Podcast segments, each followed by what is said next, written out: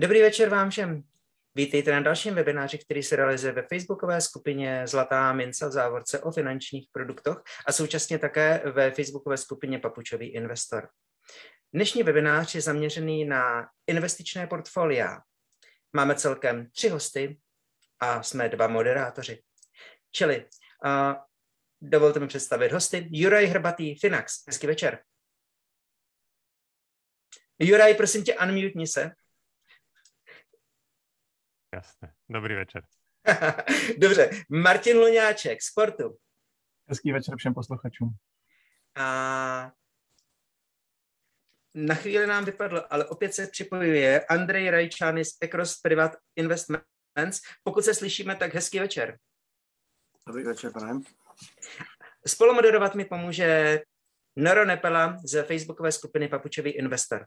Zdravím vás, příjemný večer.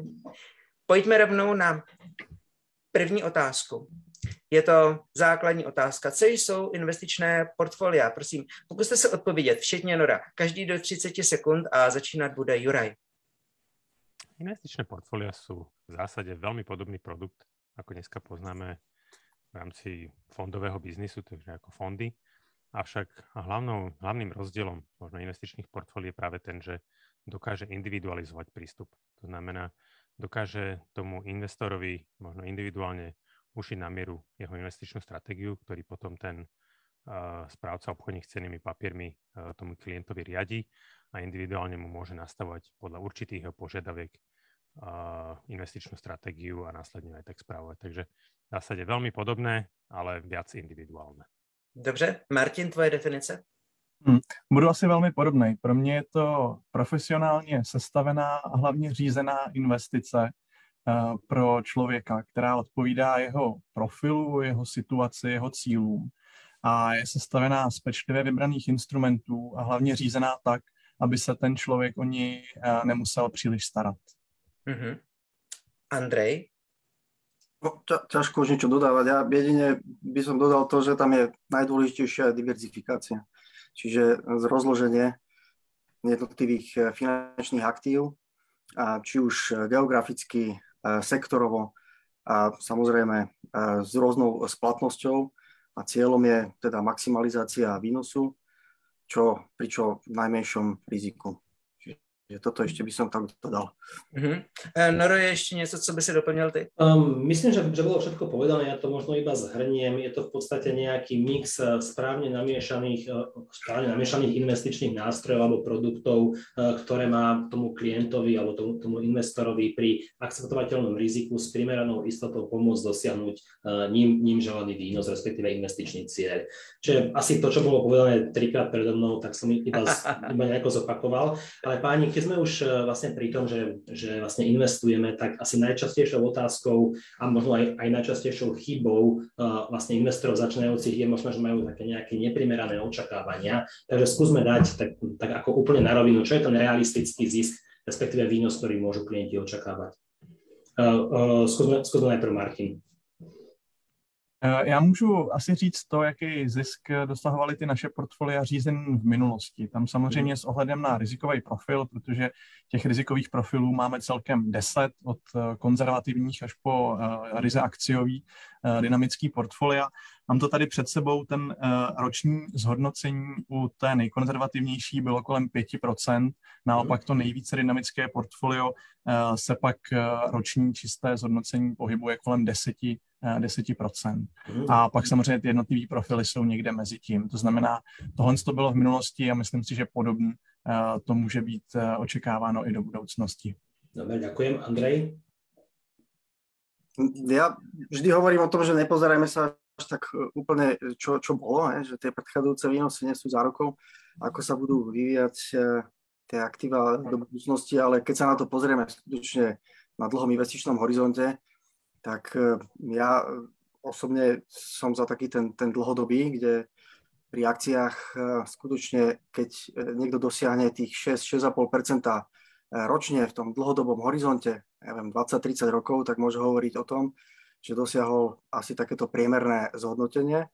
To je pri akciách. Pri dlhopisoch tam samozrejme to musí byť trošku, trošku menej. Okolo tých 4% je reálny výsledok v tom dlhodobejšom horizonte a alternatívne investície je to niečo medzi tým. Hej? Čiže, čiže to, to, čo nie sú akcie, to, čo nie sú dlhopisy, tak to sú tie alternatívne investície. A tam my hovoríme, alebo naše, naše prepočty ukazujú okolo tých 4,5-5%. Ale e, pri každej takéto investície my sa pozeráme na, na tzv. volatilitu. Čiže to, ako sa takéto e, aktívum e, v tom dlhodobom horizonte správa to svojou rozkolísanosťou. Čiže... K tomu sa, k tomu sa chvíľočku dostaneme, ak, ak ešte môžem, môžem Juraj, ty skús k tým výnosom. Ja úplne teda s Andreom nesúhlasím, pretože keď sa pozrieme na tie dlhé horizonty, hej, burza historicky dlhodobo prináša zhruba 10% akciová burza. To znamená, že tie akciové výnosy by sa naozaj mali pohybovať niekde na úrovni 10 po poplatkoch, možno na úrovni 9. Pretože keby bol taký malý rozdiel medzi konzervatívnym a dynamickým spôsobom investovania, tak pravdepodobne tomu žiadnemu investorovi by nestalo za to investovať uh, dynamicky, keď je, keby, že ten zisk z toho rizika by bol taký malý, hej, že keď Andrej hovoril, že 6-7 voči 4, tak to sa mi zdá príliš málo. Takže ja si osobne myslím, že dneska sa môžeme na tých dlhopisových portfóliách pohybovať niekde okolo 2% a pri tých dynamických, pohybo, e, dynamických uh, by sme sa mali naozaj niekde pohybovať okolo 9%. Rozumiem. Andrej, chceš nejako reagovať? Áno, áno, určite. Ja mám pred sebou totiž uh, index S&P od roku 1900 do roku 2020 a vidím equities 6,8% a bondy 2,3%. A teraz hovorím o anualizovaných uh, reálnych výnosoch. A hovoríš o reálnych výnosoch, toho, ale čo... podľa mňa toto, toto nebolo povedané. Toho, Hej, čiže hm. reálne výnosy, áno, len ako keby to ľudia nepoznajú, že sú to reálne výnosy očistené o infláciu. Oni sa pozerajú na to, že a koľko vlastne ten index stúpa. Hej. Takže ja som to bral teda nominálne. Hej. Čiže inými slovami, reálne musíme pozerať na to, že ad jedna koľko nám to zarobí nominálne, ale aj potom, koľko si o tých x rokov za tie peniaze vieme kúpiť. To, to, to, to asi dáva zmysel. A toto sme hovorili o tom raste, ty si Andrej načal už tú, tú nejakú volatilitu, takže to je tá vlastne ako keby protistrana výnosu, že áno, chcem niečo zarobiť, ale za akú cenu, tak sa poďme možno baviť o tom, že, že s akým poklesom investície môžu tí klienti vlastne krátkodobým môžu počítať. Tak skôr prípadne Andrej, ty začať teraz. To je, to je z môjho pohľadu tá volatilita, ona môže byť taká dvojsečná. Ľudia považujú tú volatilitu alebo tú rozkalujúcenosť za niečo zlé. Ja hovorím, možno z krátkodobého pohľadu sa na to nepozerá dobre, na ten účet, ale bez volatility alebo bez tej rozkolísenosti za sebe neboli nejaké príležitosti, neboli by výnosy.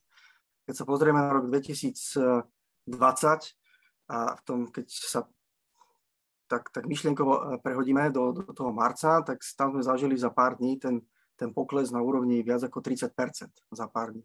Ale nakoniec ten rok neskončil až tak veľmi zle a navyše tí, ktorí investovali v tom vhodnom okamihu, vedeli zarobiť aj 30, 40, 50% Takže treba byť pripravený na to, že akcie nám kľudne v niektorých e, rokoch môžu urobiť e, ten pokles aj na úrovni okolo 40% ako to bolo v roku 2008 ale práve naopak, toto nám tvorí tak, takú, tak, takú možnú e, výzvu alebo takú tú príležitosť. Že my práve naopak, keď e, je tá rozkolísanosť, hovoríme o tom, že e, skúste dopriemerovať. E, keď tú investíciu považujete za, za vhodnú, tak toto je vhodný čas na kúpu v zľave. Takže možno čakať pri akciách skutočne veľké výnosy, veľké poklesy, ale ako sme sa aj bavili, tie, tie výnosy pri akciách sú radovo, môžu byť od, od tých, ako sme sa už aj predtým rozprávali, od tých, e, z môjho pohľadu, tých 6 toho reálneho a, a vieme, že za posledných e, pár rokov to urobilo e, v priemere tých 10 Pri dlhopisoch samozrejme je to trošku iné, ale aj tu pri dlhopisoch máme roky, kedy na tom horizonte jedného roka sme mali pokles aj, aj 18% Ale keď sa na to pozrieme z dlhodobého hľadiska, takých tých 20 rokoch, tak e, z tých, z tých veľkých dlhopisov prakticky neexistuje niečo, čo by, alebo z tých, z tých e, nástrojov neexistuje niečo, čo by e, bolo v minuse. Čiže krátkodobo poklesy, ale z dlhodobého pohľadu je to, je to, je to v pluse. Všetko je v hm, pluse. Čiže, čiže, čiže čo by si povedal možno klientovi, ktorý teraz príde a vidí, pred mesiacom som, som vám dal peniaze a teraz som 18% v mínuse. Čo teraz? Čo, mu, čo je tam tá message, ktorú ty dávaš? Keď, keď niekto takýto príde a začne ma, alebo začne mojich kolegov grilovať, a oni potom ja, ja im hovorím, pozrite, keď je niekto v mínuse, je to, je to ideálna príležitosť na dopriemerovanie. Je to ideálna mhm. príležitosť na kúpu, ale samozrejme musím si byť vedomý toho, že som mu poradil dobre, nie? že som mu poradil nejakú tzv. zápalku, ktorá nás horí. Ale pokiaľ je to investovanie s rozmyslom, tak je to vhodný čas na doinvestovanie. Jasne, rozumiem. Páni, chcete nejako doplniť, reagovať ešte? Mm, já můžu jenom doplnit nějaký čísla za portu. Tam skutečně ten krátkodobý pokles třeba loni, kdy to bylo dobře protestovaný tím koronavirem, eh, tak z toho vrcholu někdy v koncem února k tomu 25. březnu, tuším, kdy byl ten největší, to největší dno, tak eh, akciový portfolio nám kleslo zhruba o 25-26%. Samozřejmě ty konzervativní míň, tam to bylo někdy pokles kolem 10%, ale uh, tady je dobrý si opravdu uvědomit uh, nebo rozdělit ty, ty krátkodobí pokresy, poklesy od těch dlouhodobých, protože asi bychom jenom velmi těžko hledali v historii třeba pětiletý, sedmiletý období, kdy bychom našli v nějakou křivku, která by byla klesající na takhle dlouhým horizontu. A, a Dow Jones od roku 64 do roku 90 asi 1, alebo 61 až 94 bol v podstate, kým sa dostal na nulu doba zotavenia, či je tam 30 rokov. Uh, áno. A, ale proto je určitě dobrý diversifikovat, a to jak geograficky, tak prostě sektorově, že jo, Dow Jones to je víceméně sektorový index uh, americký, takže, takže proto ty portfolia i my v portu skládáme mhm. velice široce diverzifikovaný, tak aby nekopírovali jenom jeden sektor nebo jeden trh, uh, ale měli ten záběr výrazně širší. Dobrý, Juraj, chceš ještě nějak reagovat ty? Nie. Nie. OK. Pojďme eh, se podívat, taková základní otázka, kterou by se Lejk mohl položit, je, že kde je základní přidaná hodnota, kterou mm, vlastně správce portfolia uh, svým klientům nabízí. Martin, můžeš začít jako první. Hmm. Já to vidím uh, v té bezstarostnosti a přístupu k té uh, odborné zprávě, protože když si to chce dělat člověk prostě sám, stráví tím strašně moc času uh, a zpravidla nedosáhne tak dobře diverzifikovaného portfolia a tak dobře vyváženého, rizikově váženého výnosu, to znamená poměru mezi tím výnosovým potenciálem a tím rizikem, které podstupuje. Uh, v tom vidíme asi největší přidanou hodnotu, pokud si člověk třeba u nás nechá postavit portfolio, tak vlastně dostává tu odbornost, odbornost skupiny Wooten Company, což je vlastně finanční skupina se 30 letou historií, široce se zabývá investicema, dlouhodobě má výsledky a vlastně to know-how téhle z té skupiny se promítlo do těch portfolií, které skládáme pro ty naše klienty. Mm-hmm. Juraj? Myslím si, že ten, taká tá najväčšia pridaná hodnota môže byť aj niekde v niečom inom. Hej? Že tam môže byť napríklad vo vzdelávaní hej? alebo prístupu ku klientovi, kde Vnímam to tak, že dnešné banky mm, nenaučia, alebo tie správcovské spoločnosti, hej, to sú vlastne ich e, cerské spoločnosti častokrát, tak e, ne, ne, nenaučili sa predávať tie investície tak, aby to ten klient dostatočne dobre porozumel, pochopil tomu a dlhodobo bol nastavený, že investovanie je najlepšia cesta, ako zbohatnúť. Že častokrát si to tam tí ľudia len v tej banke nejakým spôsobom odložia, ale práve my máme ten edge, hej, že my sme ako keby ten, ten fintech, ktorý dokáže tým ľuďom uh, zrazu oni porozumeli tomu, čo je tá investícia, po, uh, dokázali, dokázali ich vzdelávať dlhodobo, kontinuálne, dokážeme im tú ro- investíciu rozdeliť na niekoľko takých chlievikov, hej, to znamená, že my učíme kyblikovať tie investície, že toto máte na finanč, uh, finančnú rezervu, toto máte na dôchodok, toto máte na, na deti. Každý ten jeden účet, tým, že máme individualizovaný prístup, má individuálne nastavené riziko. A toto si myslím, že je vec, ktorú bežne v tých bankách nedostanú. Takže mm. toto si myslím, že ja, ja pokladám osobne toto za najväčšiu pridanú hodnotu. OK. Andrej?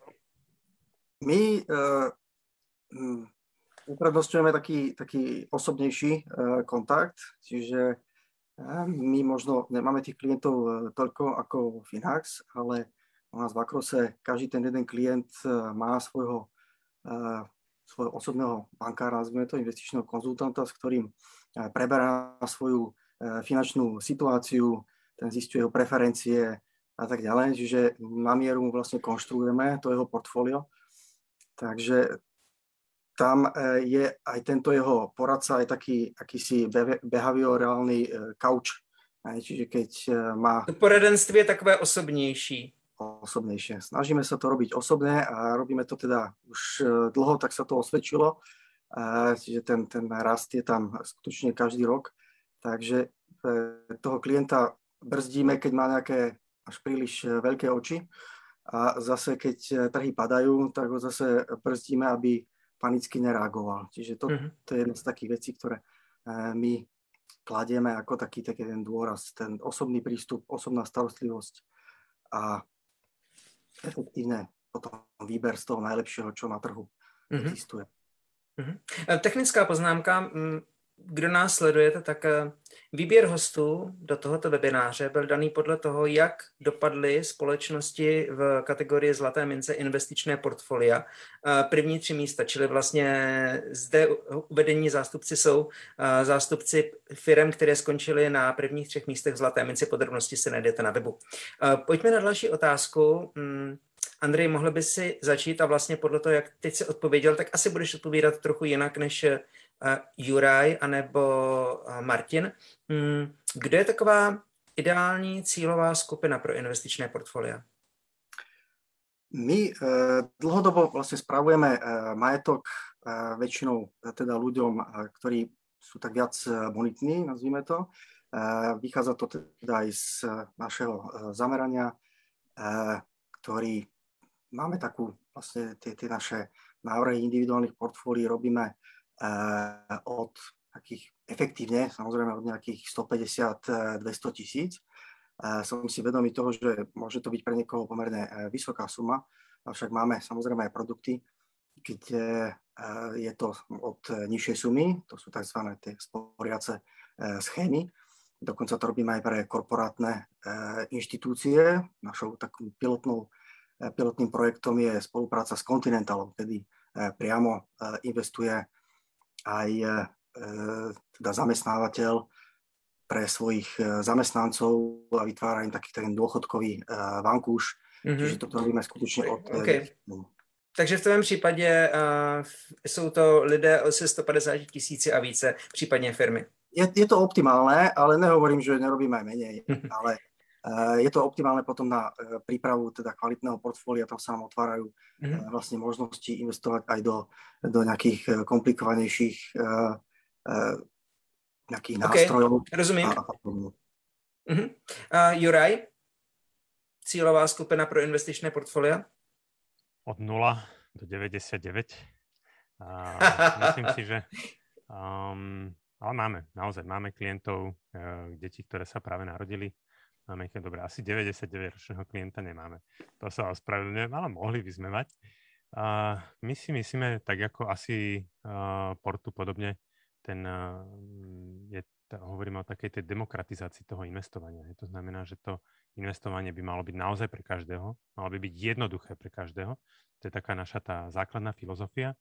Z toho vy, vychádzame a my si myslíme, že to správne a jednoduché a kvalitné, efektívne investovanie je úplne rovnaké, či máte 20 eur, hej, alebo máte milión eur. To znamená, že naozaj my máme klientov, ktorí s rovnakou investičnou stratégiou investujú 20 eur mesačne a sú klienti, ktorí s tou istou investičnou stratégiou investujú s nami milióny. To znamená, uh, takže v zásade nevidíme v tom nejaký rozdiel, pretože my veríme, že ten spôsob investovania, ktorý ponúkame, je najlepší, najvhodnejší Samozrejme, máme, nejakých, e, máme 11 stratégií, to znamená, že pre nejaké určité rizika máme nastavené tie portfólia, ale verím, že ak je niekto dynamický, či je niekto dynamický s 20 eurami alebo s miliónom eur, je to úplne jedno.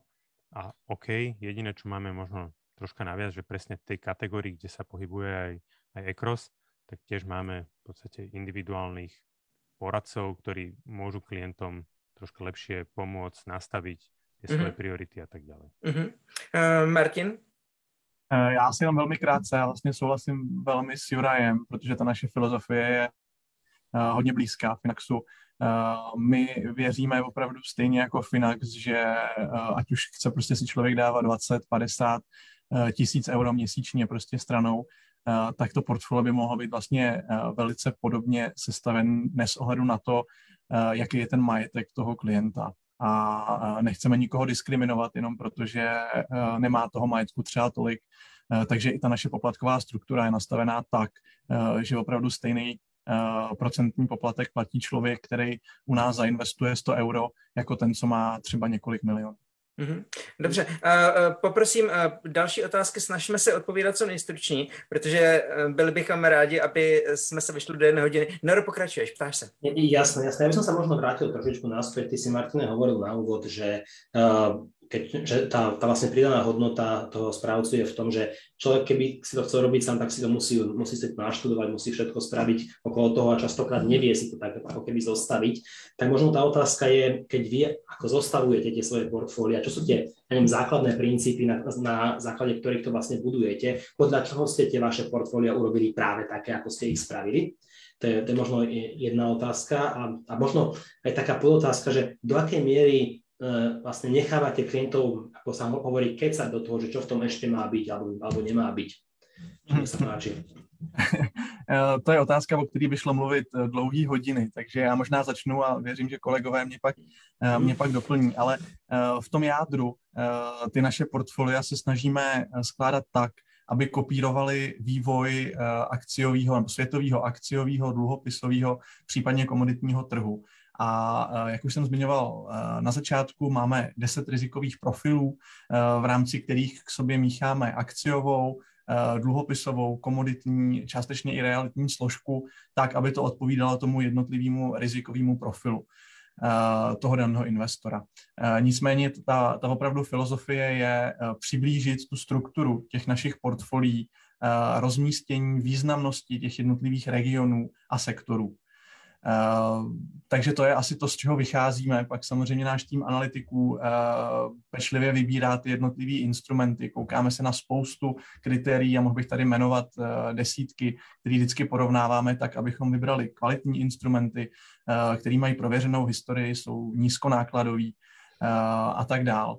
Takže o tohle my se opíráme, vycházíme prostě z nějakých akademických poznatků, koukáme se na best practice, jak to dělají prostě v zahraničí, velký správci v Americe a od toho se vždycky odpíchneme. Čiže inými slovami hovorí, že ak to správne chápem, je tak, že, že sa pozrite na to, ako sú rozložené peniaze na svete a do toho v podstate investujete aj vy v takom pomere, ako je to rozložené na svete? Alebo je to inak? Uh, od toho vycházíme, mm-hmm. pak samozřejmě máme investiční komisi, která uh, kouká i na nějaké analýzy, na nějaké uh, predikce. Nicméně to naše strategické rozhodnutí je opravdu dlouhodobý. A my se nesnažíme dělat nějaké krátkodobé taktické úpravy, že bychom řekli, teď nadvážíme Japonsko, teď podvážíme Čínu ale snažíme se opravdu dlouhodobě kopírovat výkonnost toho trhu a to kopírování spočívá v tom, že ty peníze rozmístujeme velmi podobně tomu, eh, jak je rozmístění nebo velikost a významnost těch jednotlivých trhů. A, a má klient, klient možnosť povedať, že ako tak, tak áno, komodity áno, alebo nie, alebo to ano? Mm. Ale, mm. Ale... Uh, my, a to možná investoři, kteří s náma investují, ví, eh, nabízíme dvě základní služby. Uh, říkáme jim portfolia na míru, uh, kde právě máme těch 10 rizikových stupňů, ze kterého klient může volit, uh, respektive my mu doporučíme, on si to pak ještě může upravit podle sebe, tu rizikovost, myslím. A tou druhou službou, kterou uh, vlastně nabízíme, jsou vlastní strategie, nebo možná tematické strategie, kde ten člověk má opravdu volnost uh, namixovat si to podle sebe, uh, třeba si vzít strukturu toho portfolia a třeba ji doplnit o nějaký sektor, plácnu elektromobilita, člověk často jezdí třeba elektroautem, je mu to blízký, nebo třeba sociální, sociálně odpovědné společnosti, tak to může o to doplnit a utvořit si to tak podle mhm. sebe. Dobre, ďakujem. Ja, ja e, e, teraz, teraz dám, dáme priestor, priestor, ten, priestor tentokrát Jurajovi, pardon, ale potom by ma celkom zaujímalo mimochodom, že či máš takú štatistiku, že tí ľudia, ktorí si vlastné vyberú a vyskladajú, či sú úspešnejší alebo menej úspešní ako tie štandardné. To sa ho zeptej hned. Jednoduchá okay. odpověď, v průměru nejsou. Nie sú úspešnejší. Nejsou, nejsou. Vidíme, zhruba 80% eh, peněz, který spravujeme, je umístěný právě v těch portfoliích, který řídíme my uh, a ty dosahují i dlouhodobě lepší výkonnost. Rozumím. Juraj? My to robíme veľmi podobne ako Martin, len eh, teda nedávame klientom priestor do toho, aby do toho kecali, pretože si práve kvôli tomu, kvôli tým 20%, veríme, že je najlepšie, keď tí klienti do toho nekecajú, ale možno by som to len zjednodušil, že kým väčšinou predtým, pre toho diváka, že predtým uh, mali za toho portfólio manažera niekoho, kto hľadal tie najlepšie tituly, tie najlepšie akcie, ktoré najviac pôjdu, tú ihlu v kope sena, tak uh, to naše investovanie je, že my kúpime celú kopu a tá diversifikácia, ten dlhodobý výnos spraví svoje. A štatisticky povedané, majú klienti možno celosvetovo, že viac ako 95% šancu, že zarobia viac ako zvyšní profesionálni manažéri, ktorí spravujú rôzne fondy aktívne riadené. Takže tá pasívna správa a kúpiť tú celú kopu sa dlhodobo najviac vypláca. Andrej, ty, ty možno budeš mať trošku iný pohľad na veci z titulu toho, ako vy kreujete portfólia? My v prvom rade e, vždy e, vychádzame vlastne z diskusie s klientom, plus samozrejme rôzne štandardné rizikové profily e, klienta. A tým, jak som hovoril, že ten náš prístup je taký viac osobný, tak pokiaľ je to pre toho klienta vhodné, tak robíme s ním tzv. návrh individuálneho portfólia. To je taký, taký kompilát, by som povedal, zloženie vlastne z tých manažovaných portfólií, ktoré máme v Akrose vlastne tri. To je dlhopisový, akciový, alternatívny a ktorý potom doplňame takými ďalšími nástrojmi. Vzhľadom na to, aké má klient preferencie, ako má nastavený ten svoj nejaký rizikový apetit, Hmm. tak očakávania horizont. Čiže e, na základe toho mu potom vypracujeme celý návrh, akým spôsobom, do čoho investovať, kedy investovať, ako diverzifikovať, e, ako postupne investovať a podobne. Čiže je to taký e, viac, tak sa s tým, s tým portfóliom viac hráme a, a počúvame toho, toho klienta, častokrát aj jeho preferencie typu, kedy by potreboval prostriedky, sú tam E, napríklad každý, každý rok môže, môže e, si vybrať časť, aby mohol e, niečo, niečo zrealizovať, to, čo má naplánované a podobne. Čiže mm. môže to vyzerať, že si do toho dáme veľa kecať, ale paradoxne si myslím, že tí klienti sú radi, že im načúvame a že im veci potom pripravíme na mieru. Mm-hmm. Jasné, rozumím. Já tě jenom do toho na, na okamžik skočím, když to schrnu z laického pohledu tak.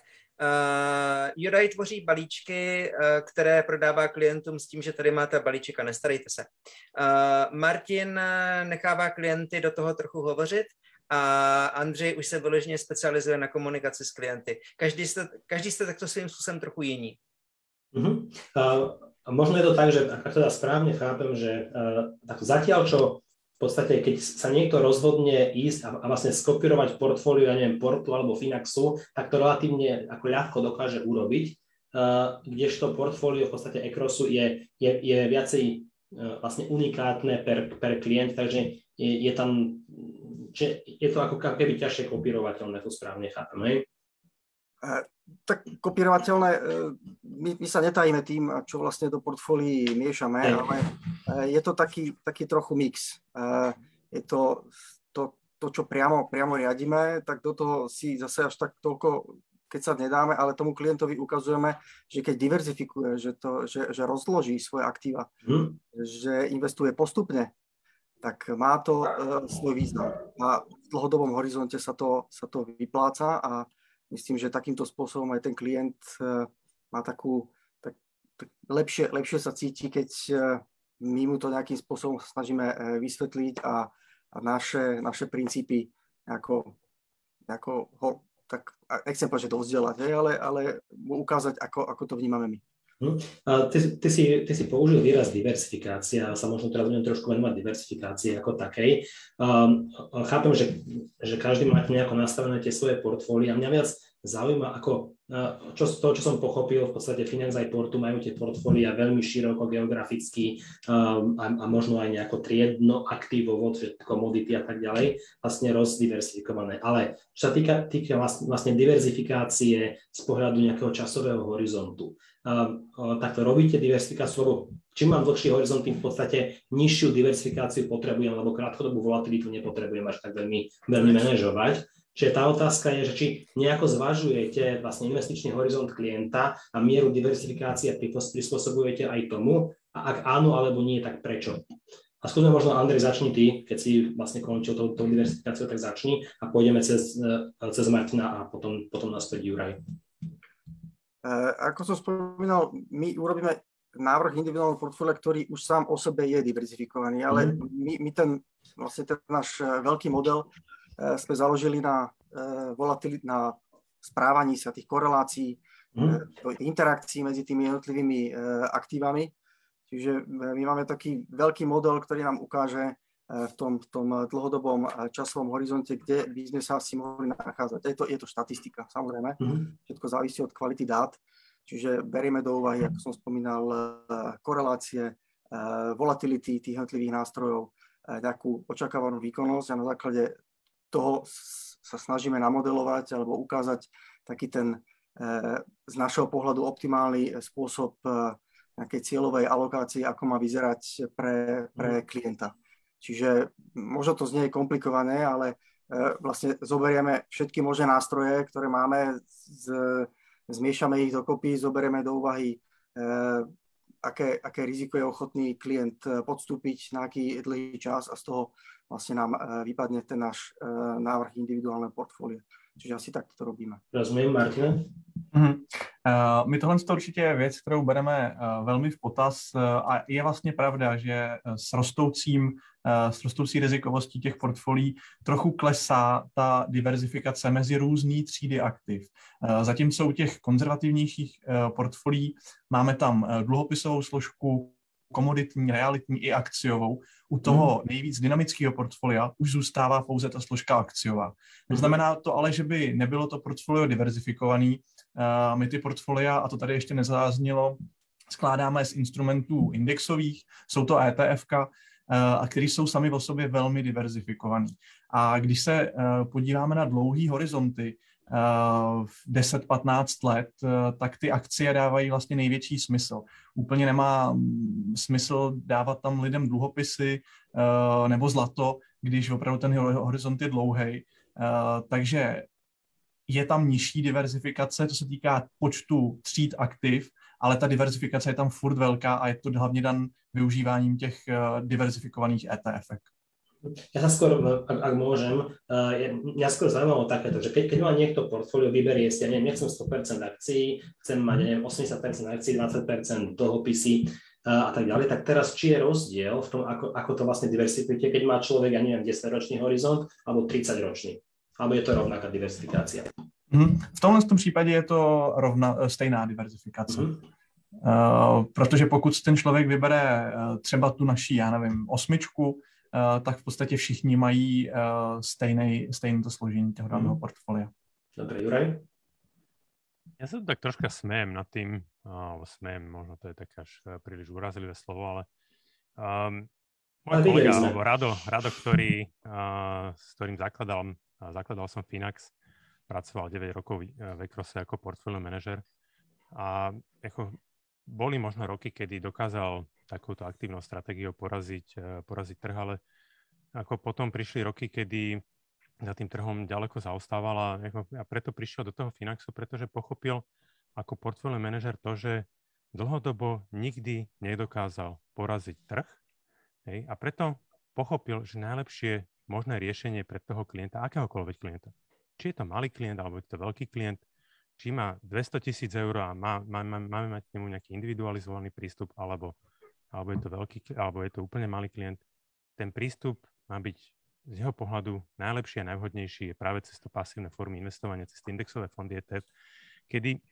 naozaj kúpite extrémne široký, všetky firmy, ako spomente si v akúkoľvek veľkú firmu na svete, či je to IBM, uh, je to Google, hej, je to Apple, všetky možné firmy, je to aj Kaufland, je to aj Lidl, ale aj keď, ja neviem, nakúpite si len nejaké rožky v, tej, v tom Kauflande, tak vy v zásade cez tie široko diverzifikované indexové fondy prispievate kamionom, ktoré to tam vozia, prispievate farmárom, ktorí nakupujú John Deere, lebo tie sú zase na burze, uh, to sú traktory, to sú rôzne hnojivá a tak ďalej. To znamená, 70% všetkých vecí, ktoré vy míňate, investujete prospech týchto firiem, ktoré spolu vlastnite. A to je v podstate taká úplne jednoduchá predstava. To znamená, že nič vôbec netreba komplikovať.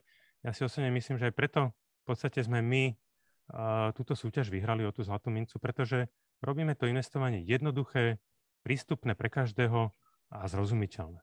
Hej, to znamená... Uh, zareaguju trošičku proti otázkou, přestože jsem, přestože jsem organizátor soutěže Zlatá minca. Není to uh, pasivní versus aktivní portfolia také o tom, že v dobrých časech ta pasivní portfolia poráží, ale když eh, dobré časy přestanou, tak eh, to aktivní v portfoliu má výhodu, anebo geograficky ne, v eh, regionech, které mají problémy, to, ta aktivní správa je lepší než pasivní? Vôbec. Hej. Keď sa pozriete na výsledky za minulý rok uh, bežných fondov, hej, tak absolútne nechcem povedať, že nie všetky pohoreli, ale napríklad, poviem jeden príklad, hej. Mm. Uh, je tu uh, dôchodkový, dôchodková správcovská spoločnosť, ktorá sa 365, hej, pán Kaňa, minulý rok uh, strašne sa navážal do týchto pasívne riadených stratégií, že akí sú oni, že on by v živote neinvestoval hej, do uh, pasívne uh, riadených, že iba aktívne, iba aktívne, hej, Uh, za, akože minulý rok išli perfektne, mali 20, cez 22, 25% tuším performance, hej, a prišiel tento rok a úplne zhoreli jak fakla, hej, že keď sa na to pozrieme uh, od roku 2012, kedy prišli indexové fondy, uh, priemer, tuším, ten trh je niekde na úrovni 9%, ich portfólio aktívne riadené bolo 3%, hej. Mm-hmm. Uh, Dá, dejme prostor, Andrej, zareaguješ? Ale uh, neviem, či sme sa správne pochopili. Naša, naša stratégia je, uh, máme manažované portfólia, ktoré, sú nami priamo manažované a tieto sú uh, založené presne na, na pasívnych nástrojoch. Mm-hmm. Keď, keď Juraj spomenul uh, rada, tak viem, že v Akrose až taký fanúšik týchto etf nebol, ale aj vlastne inteligentné portfólia, ktoré sme my zaviedli pred uh, 5 rokmi, tak boli založené vyslovene na, e, na ETF-kách a toto, toto pasívne investovanie, vlastne výber ETF-iek, e, e, to, to je ten základ tých našich manažovaných portfólií a tie potom doplňame samozrejme inými nástrojmi. A, a to, čo som hovoril, tak ten návrh individuálneho portfólia stojí presne na, na pasívnych nástrojoch, ktoré ktoré e, v týchto portfóliách máme. Či už sú akciové, či už sú dlhopisové alebo mhm. alternatívne. Mm. Čiže gro týchto, týchto e, investícií je, je v tomto, plus doplňame to samozrejme e, ďalšími, ďalšími aktívami. Mm-hmm. Jasne, jasne. Je to môžem prosím ťa pekne jednu vec, lebo to, to, mi, to, mi, to mi ako, ako veľmi dobre sadne tá otázka, ktorú máme pripravenú, máme ju až tak niekde na koncu a ja ju, ja ju, ja ju posuniem trošku hore. A to je to, že čo sa týka pasívneho, pasívneho investovania, takéhoto indexového, tak, tak vlastne niektorí kritici toho pasívneho investovania tvrdia, že, že Uh, že, že, že to dokáže spraviť proste tie veľké bubliny a že, že je to rizikové. Tak, tak aký je váš pohľad na toto? To znamená, oni v podstate hovoria, že, že tým, že vlastne stádovito kupujeme tie spoločnosti, ktoré sú veľké a sú ešte väčšie, tým tam, tam lejeme peniaze. Ten proste známy štandardný argument. Tak možno krátke vyjadrenie k tomuto, či už, uh, aby sme prípadne upokojili ľudí, ktorí nad tým uvažujú. Alebo... Juraj, mohli by sa začít, áno. My k tomuto robili aj nejaký blog, aj mhm. nejaký webinár, myslím, že k tomuto uh, Rado práve uh, robil. Je to, nechcem to blud, ne? to ľudia ako keby názvu ako chcú. Um, v zásade treba povedať, že dneska nie sme ešte tak ďaleko, aby uh, tí individuálni investori, ktorí majú schopnosť ovplyvňovať ten trh, uh, nedokázali ešte ovplyvniť. Je to znamená, áno, možno v Amerike americkí investori už uh, viac ako 50 uh, investícií domácností amerických je pasívne riadených. Celosvetovo sa však pozerám ešte na stále veľkú, mm, ešte myslím, že majorita je bude aktívne riadených. Mm, a treba povedať, že sme ešte veľmi, veľmi ďaleko od toho. A je, a je možné, že raz príde čas, kedy uh, tých pasívnych investícií bude už toľko, že práve tí aktívni konečne uh, začnú uh, mať ten prínos, aký tvrdia, že majú. Hej. Ale naozaj, keď si pozriete tie spíva tabulky, hej, že to sú každoročne vyhodnocované štatistické dáta a tam je vidieť, že napríklad v Európe 98% aktívne riadených fondov neporáža tie pasívne stratégie.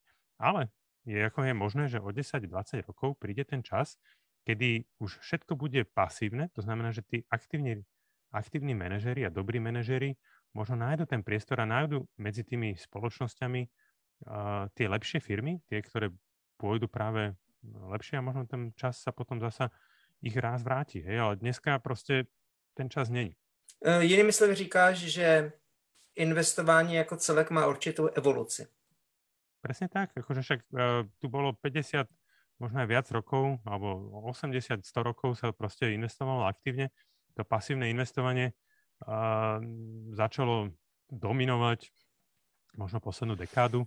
Hej, to znamená aspoň v takých tom, retailovom, tých retailových investíciách.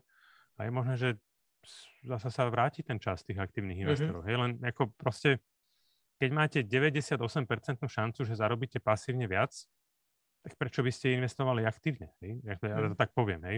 Aktuálne, v túto chvíli. Aktuálne, áno, áno. To, to je len čistá štatistika hej, v Európe. Uh-huh. Uh, Martin? Já to možná ještě uh, doplním obě tady ty věci, jak ten předchozí dotaz, uh, nebo, to, co se říká, že když jsou těžké časy, takže se aktivní zprávy daří víc, tak eh, tady to trochu strašení s nějakou bublinou hypotetickou. Eh, to jsou takový mýty nebo možná marketingové triky eh, těch aktivních správců, který já samozřejmě chápu. Jo? Jim, jim utíkají ty peníze od nich do té pasivní zprávy, do těch řízených portfolí a oni samozřejmě snaží se vzbudit v lidech ten dojem, že tak to je a že až přijde nějaká ta krize, takže jim se bude dařit líp a, a že tohle nedělejte, protože to způsobí bublinu a ta praskne a všechno se tady eh, rozboří. Ale tak to není. Eh, pokud někdy byla doba, kdy mohli ukázat tu svoji sílu, tak to bylo loni během, koronavi, během koronavirové krize, kdy byly ohromný, ohromná volatilita, spoustu příležitostí, jak na nákupních, tak prostě prodejních. A když se podíváme na výsledky, tak ty nejsou lepší. Takže, jak říkal Juraj, až ta statistika, až ty čísla budou ukazovat, Eh, že se jim to daří, eh, pak se třeba možná něco otočí, ale zatím tam nejsme. A ještě k té bublině, eh, opravdu v Americe možná půl peněz, celosvětové výrazně míň, ale musíme si uvědomit, že ty, kdo tvoří ty největší objemy na těch burzách, tu cenotvorbu, jsou velký institucionální hráči, kteří tam obchodují opravdu bambiliony peněz a nejsou to ty uh, drobní středatelé, kteří si šetří pasivním investováním třeba na důchod. Jo? Takže ta cenotvorba by tady měla být, i když se uh, celý aktivní investování smrskne třeba jenom na nějakých 10-5% uh, z celkového objemu peněz, který je nějak zpravovan, mm-hmm. by měla být pořád efektivní. Tvrdí to okay. spoustu renomovaných uh, investorů. A, a než dám slovo Andrejovi, Juraj, máš poznámku? Ne, já jsem, já jsem len dával ten palec hore, já jsem, tak jsem to myslel. Dobře. Andrej, uh, něco, co by si doplnil k tomuto?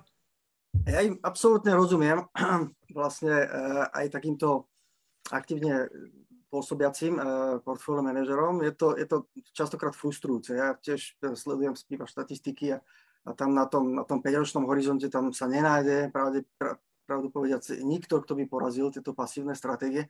Ale ja musím povedať, že, že ja mám jedného takého hodnotového e, investora, respektíve e, takého guru, ktorého veľmi sledujem a to je Warren Buffett. Hej, to je pre mňa človek, ktorý e, vyhľadáva príležitosti, je taký ten hodnotový hráč, ktorý hľadá spoločnosti na trhu, podhodnotené, má svoj track record, naozaj veľmi, veľmi e, úspešný, robí to desiatky rokov, aj v takomto vysokom veku vie nájsť e, veľmi zaujímavé príležitosti.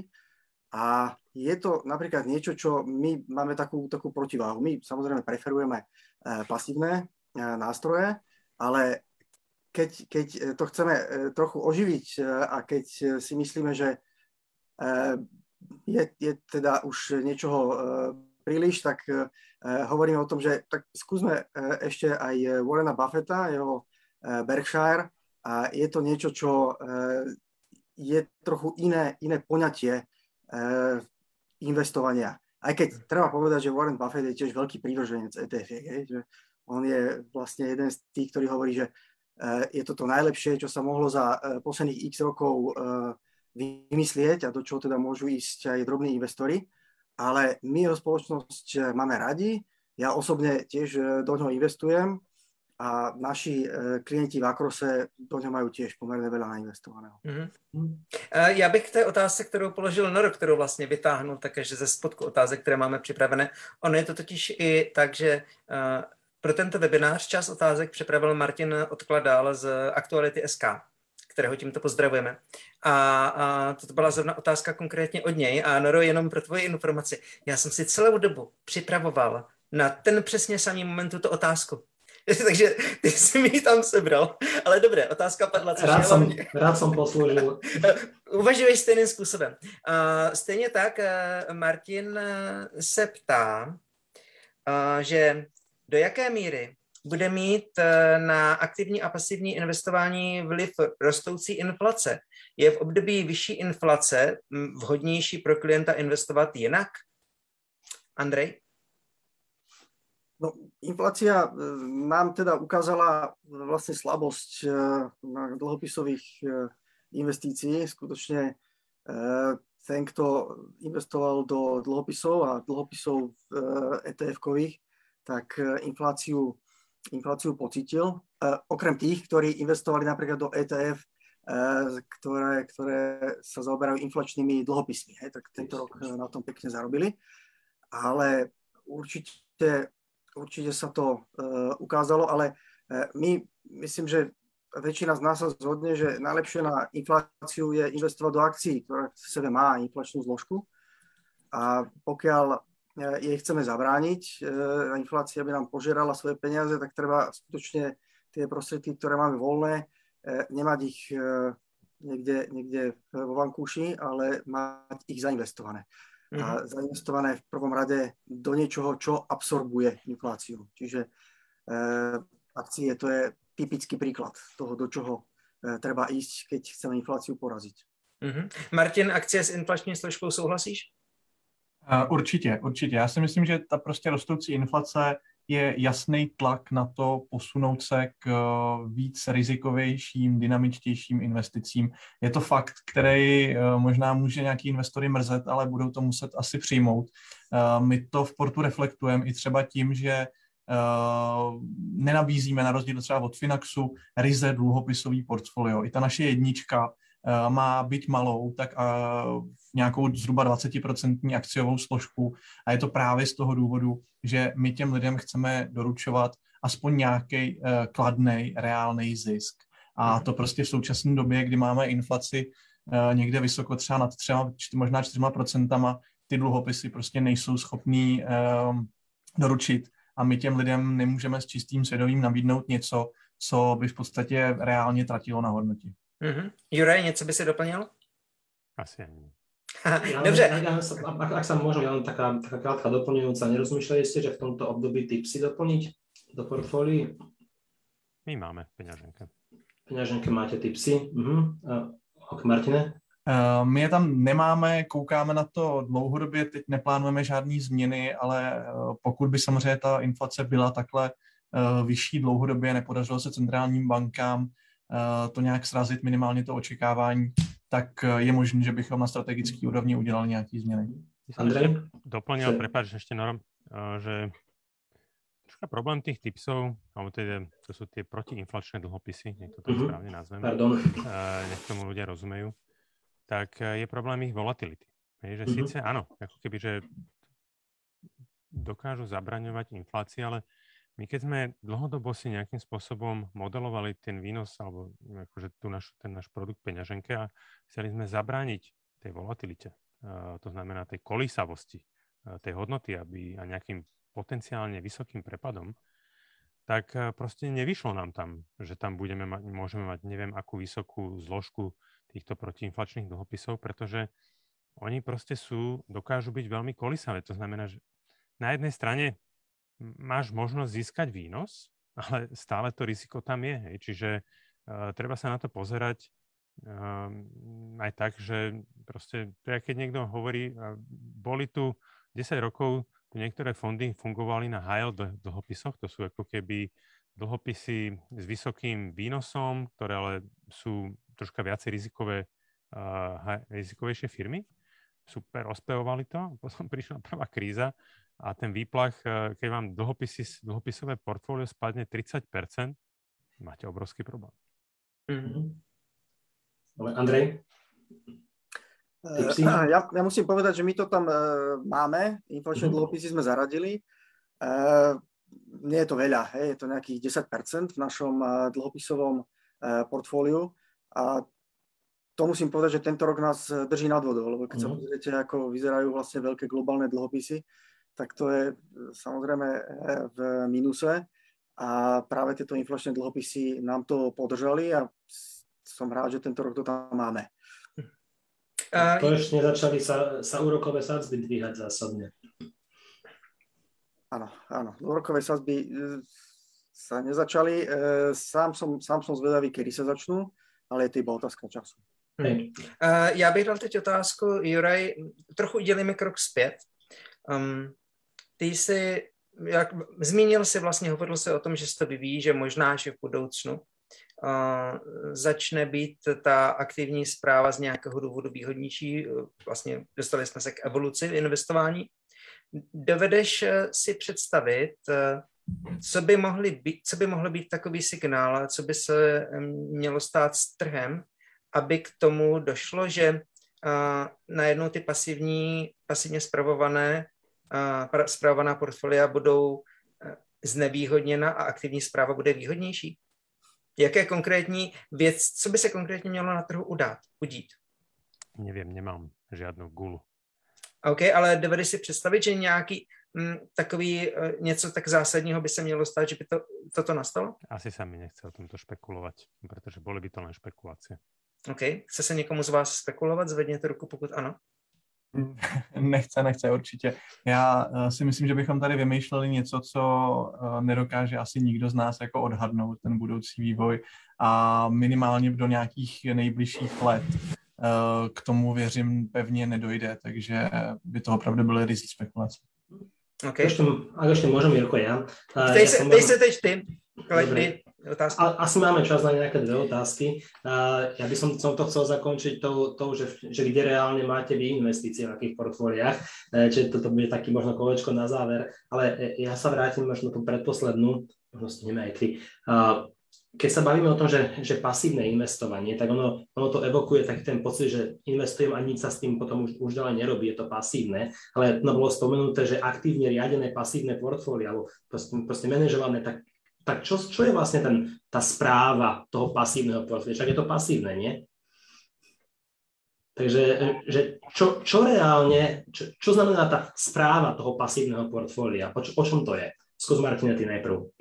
Hmm. Pro nás je to uh, třeba to, že nad tím někdo sedí, kouká minimálně na té strategické úrovni, na to, jak se to vyvíjí. Ty jsme tady probírali inflaci, uh, sazby a podobně. Uh, to je asi jeden aspekt, abych nebyl dlouhý. Eh, ta druhá věc, která je pro nás důležitá, je třeba rebalance, mm-hmm. kterou my těm klientům eh, dáváme vlastně v ceně. To riešite ako? Ak, ak, ak, ak môžeš konkrétne, že, že ako robíte rebalancing? Jo, určitě. Klient v rámci toho svého rizikového profilu má nastaven nějakou tu cílovou alokaci mm. nebo to rozložení, který odpovídá právě tomu jeho horizontu, rizikovému profilu, mm. obecně stylu investování. A ta rebalance se stará o to, že udržuje to portfolio v souladu s tím, co bylo tomu klientovi doporučenému. Mm. A pokud se to rozhodí, automaticky ta, ta, ta rebalance srovná, čímž dokáže dlouhodobě trochu snižovat uh, volatilitu, snižovat tu kolísavost, aniž by byl dotčen třeba výnos. Takže vlastně pak člověk je líp odměňovaný uh, tím výnosem uh, za to držené riziko. Je tam vlastně lepší rizikově vážený výnos. Čiže v podstatě u vás to je primárně nástroj na tento znižování volatility při zachování výnosu. Přesně tak. Ne? Aj máte tie nejaké triggery, ja neviem, že, že nejaké hraničné mm-hmm. hodnoty, ktoré ste si stanovili, alebo, alebo nechceš o tom hovoriť? Určitě, ne, ne, ne, my to máme, my to máme i velice, velice detailně a transparentně popsané třeba u nás na blogu. Mm. Uh, jde o to, že v podstatě, jakmile se to, když to řeknu laicky, rozjede, to znamená odchýlí se ta uh, aktuální, to aktuální zastoupení dan uh, třídy aktiv od toho cílového o více jak 10% relativně, relativně. tak se to zrebalancuje. Mm. OK, o, OK, Juraj? Nás, keď by som to tak povedal zasa laicky, uh, tak tá správa je o tom, že ten klient potom, ako si s nami prejde celý tým dotazníkom, ako si nastaví tú investíciu, alebo pomôžeme mu nastaviť, ten náš algoritmus mu pomôže nastaviť tú investíciu, vybrať si možno správny cieľ, horizont, pomôžeme mu nastaviť, koľko má vkladať peniazy, aby dosiahol cieľ, ktorý si ten klient nastaví, tak každý vklad mu automatizovane zainvestujeme presne v tej stratégii, ktorú má. Takisto zrebalansujeme, pozeráme sa na ten rebalancing troška inak, možno ako portu. My sme veľmi dlho, ako keby tento náš e, research and development, ale R&D, alebo ten taký výskum na tento rebalancing trval asi možno pol roka, šrotovalo to asi 4 počítače a dlhodobo a, a proste až na to, že sme teda prišli a, na nejaký, a, do nejakého stavu, kedy sme si povedali, áno, toto je ten správny rebalancing, toho sa držíme, je to nejaké naše know-how, my ho nezverejňujeme. A, a v zásade prináša to ešte nejaký extra výnos, zhruba na úrovni polo, skoro až polovicu poplatkov, ktoré účtujeme klientom, tak vďaka tomu dlhodobo ten klient uh, môže uh, zarobiť viac tým rebalancingom. Aktuálne uh, dokonca uh, už po nejakých troch rokoch môžeme povedať, že ten rebalancing zarába troška viac, um, ale tak ako keby je to aj možno vplyvom toho trhu, aký, aký sme teraz mali. Uh, takže sme s tým veľmi spokojní a udržujeme, ako u nás v zásade, ja hovorím, že tá správa portfólia, že ten klient by nemal nejakým spôsobom pociťovať správu, akože už tú samotnú správu. Hej, že ten klient by si tú investíciu mal nastaviť, nastaviť trvalý príkaz a to je všetko, čo po ňom my chceme. A, a už ako keby o všetko ostatné sa máme starať my a malo by to byť absolútne profesionálne. Hm, ďakujem. Andrej? Ako u vás spravujete, v podstate aktívne spravujete pasívne investície? Ja, ja myslím, že tam je to, je to veľmi podobné. Skutočne mm. ten rebalancing to je jedna, jedna z vecí. E, samozrejme, my pozeráme na to, čo v tom portfóliu máme. Pokiaľ e, my chceme Eh, nejakým spôsobom trekovať alebo eh, mať expozíciu na americký trh, tak vždy sa snažíme vyhľadávať to, čo to najlepšie vie dosiahnuť. Keď nájdeme niečo, čo má tzv. ten tracking error menší alebo má nižšie poplatky pre klienta a podobne, tak samozrejme nahradzujeme. Čiže priebežne každý po, počas obdobia investovania E, pozeráme, či sme investovali do toho najlepšieho, čo e, sme zainvestovať mali a plus e, ten rebalancing, to je, to je súčasť, to, to je to must, hej, čo v tom portfóliu musí byť. A, a keď, si ho, pardon, keď si hovoril, že, že idete do toho, čo má, čo má, najniž, čo, čo má najlepší vlastne tracking error, znamená to, že, že, že využívate aj syntetickú replikáciu? Pri, pri snažím, snažíme sa ju nevyužívať, tak to poviem. Ja, ja osobne som z fyzickej replikácie, Čiže aj keď sme niekedy využívali eh, v minulosti eh, syntetickú replikáciu, tak sme sa to snažili vymeniť, pokiaľ to existuje, mm-hmm. za, za fyzickú replikáciu. Rozumiem. Máme poslední minutu všichni.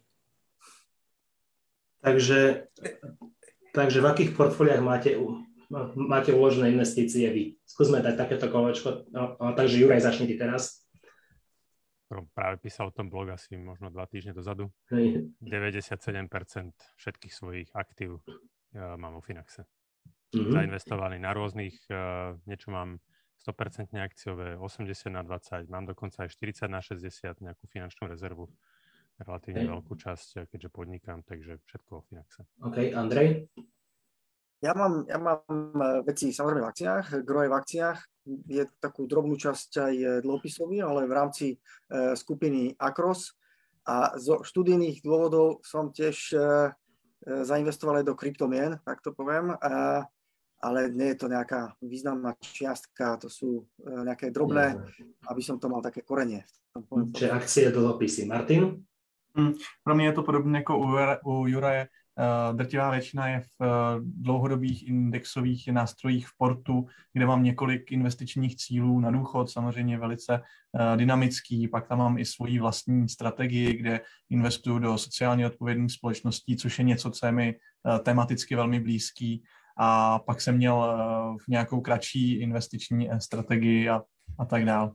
Dobře, a my už máme téměř jsme na konci, čili Zvládli jsme to do jedné hodiny. Já vám všem děkuji. Andrej Rajčány Ekros, Juraj Hrbatý Finax, Martin Vloja Čuprtu a spolumoderovat pomáhal Noru Nepela. Mějte všichni hezký, všichni hezký večer. Ahojte. Mějte se, díky za pozornost.